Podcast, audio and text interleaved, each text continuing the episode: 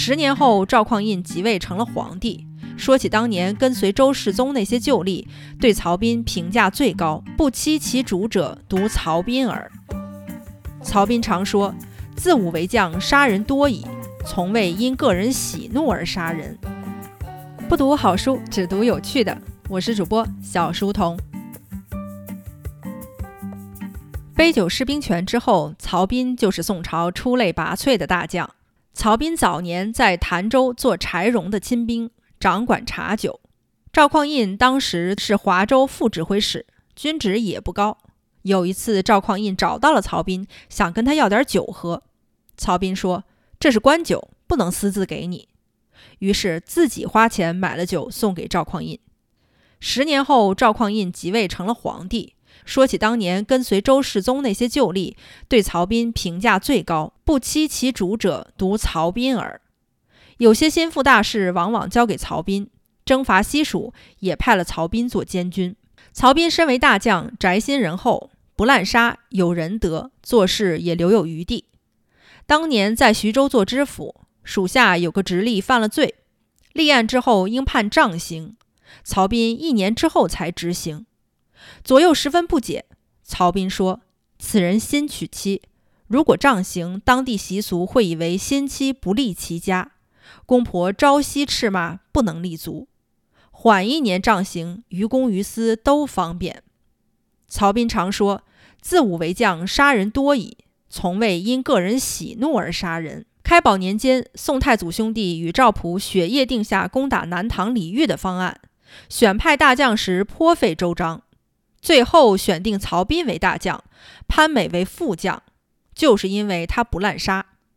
太祖亲召曹彬入殿，再三嘱咐：成献之日，慎无杀戮；设若困斗，则李煜一门不可加害。当时曹彬尚未独当一面，自觉威不服众，能力不够，再三辞让。而副将潘美却当仁不让，大谈江南可取，如何如何。宋太祖高声说道：“所谓大将者，能斩出位犯分之副将，则不难矣。”也就是说，什么是大将呢？副将敢做越界出位的事，斩了他就行了。潘美听了这话，汗如雨下。发兵的头天晚上，宋太祖又把曹彬单独召进宫里，亲自斟酒。结果曹彬喝醉了，叫都叫不醒，让太监泼水才醒了。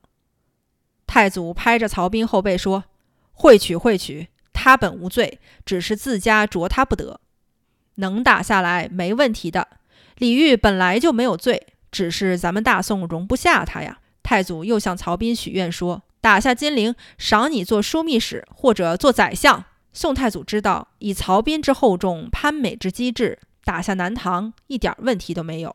围攻金陵马上就要破城了，曹彬却突然称病不理军政，诸将纷纷探视。曹彬说：“我这病非药能医。”你们只需答应我，破城之后不枉杀一人，我这病自然就痊愈了。诸将承诺，并焚香为誓。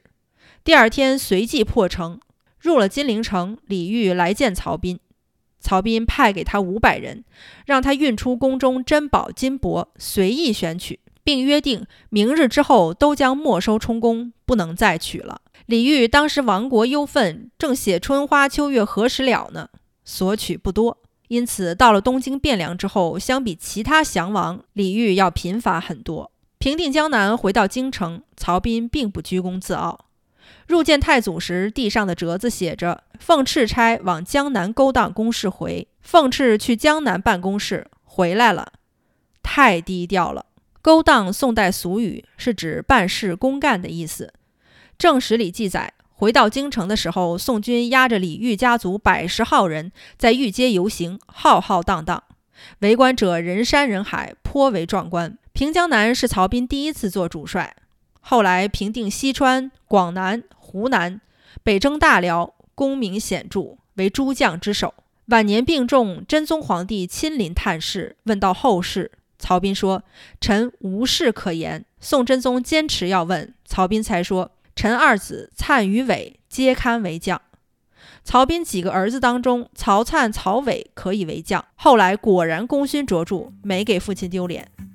最小的儿子曹启生了个女儿，嫁给宋仁宗做了皇后。民间传说八仙过海里面的曹国舅就是曹皇后的弟弟。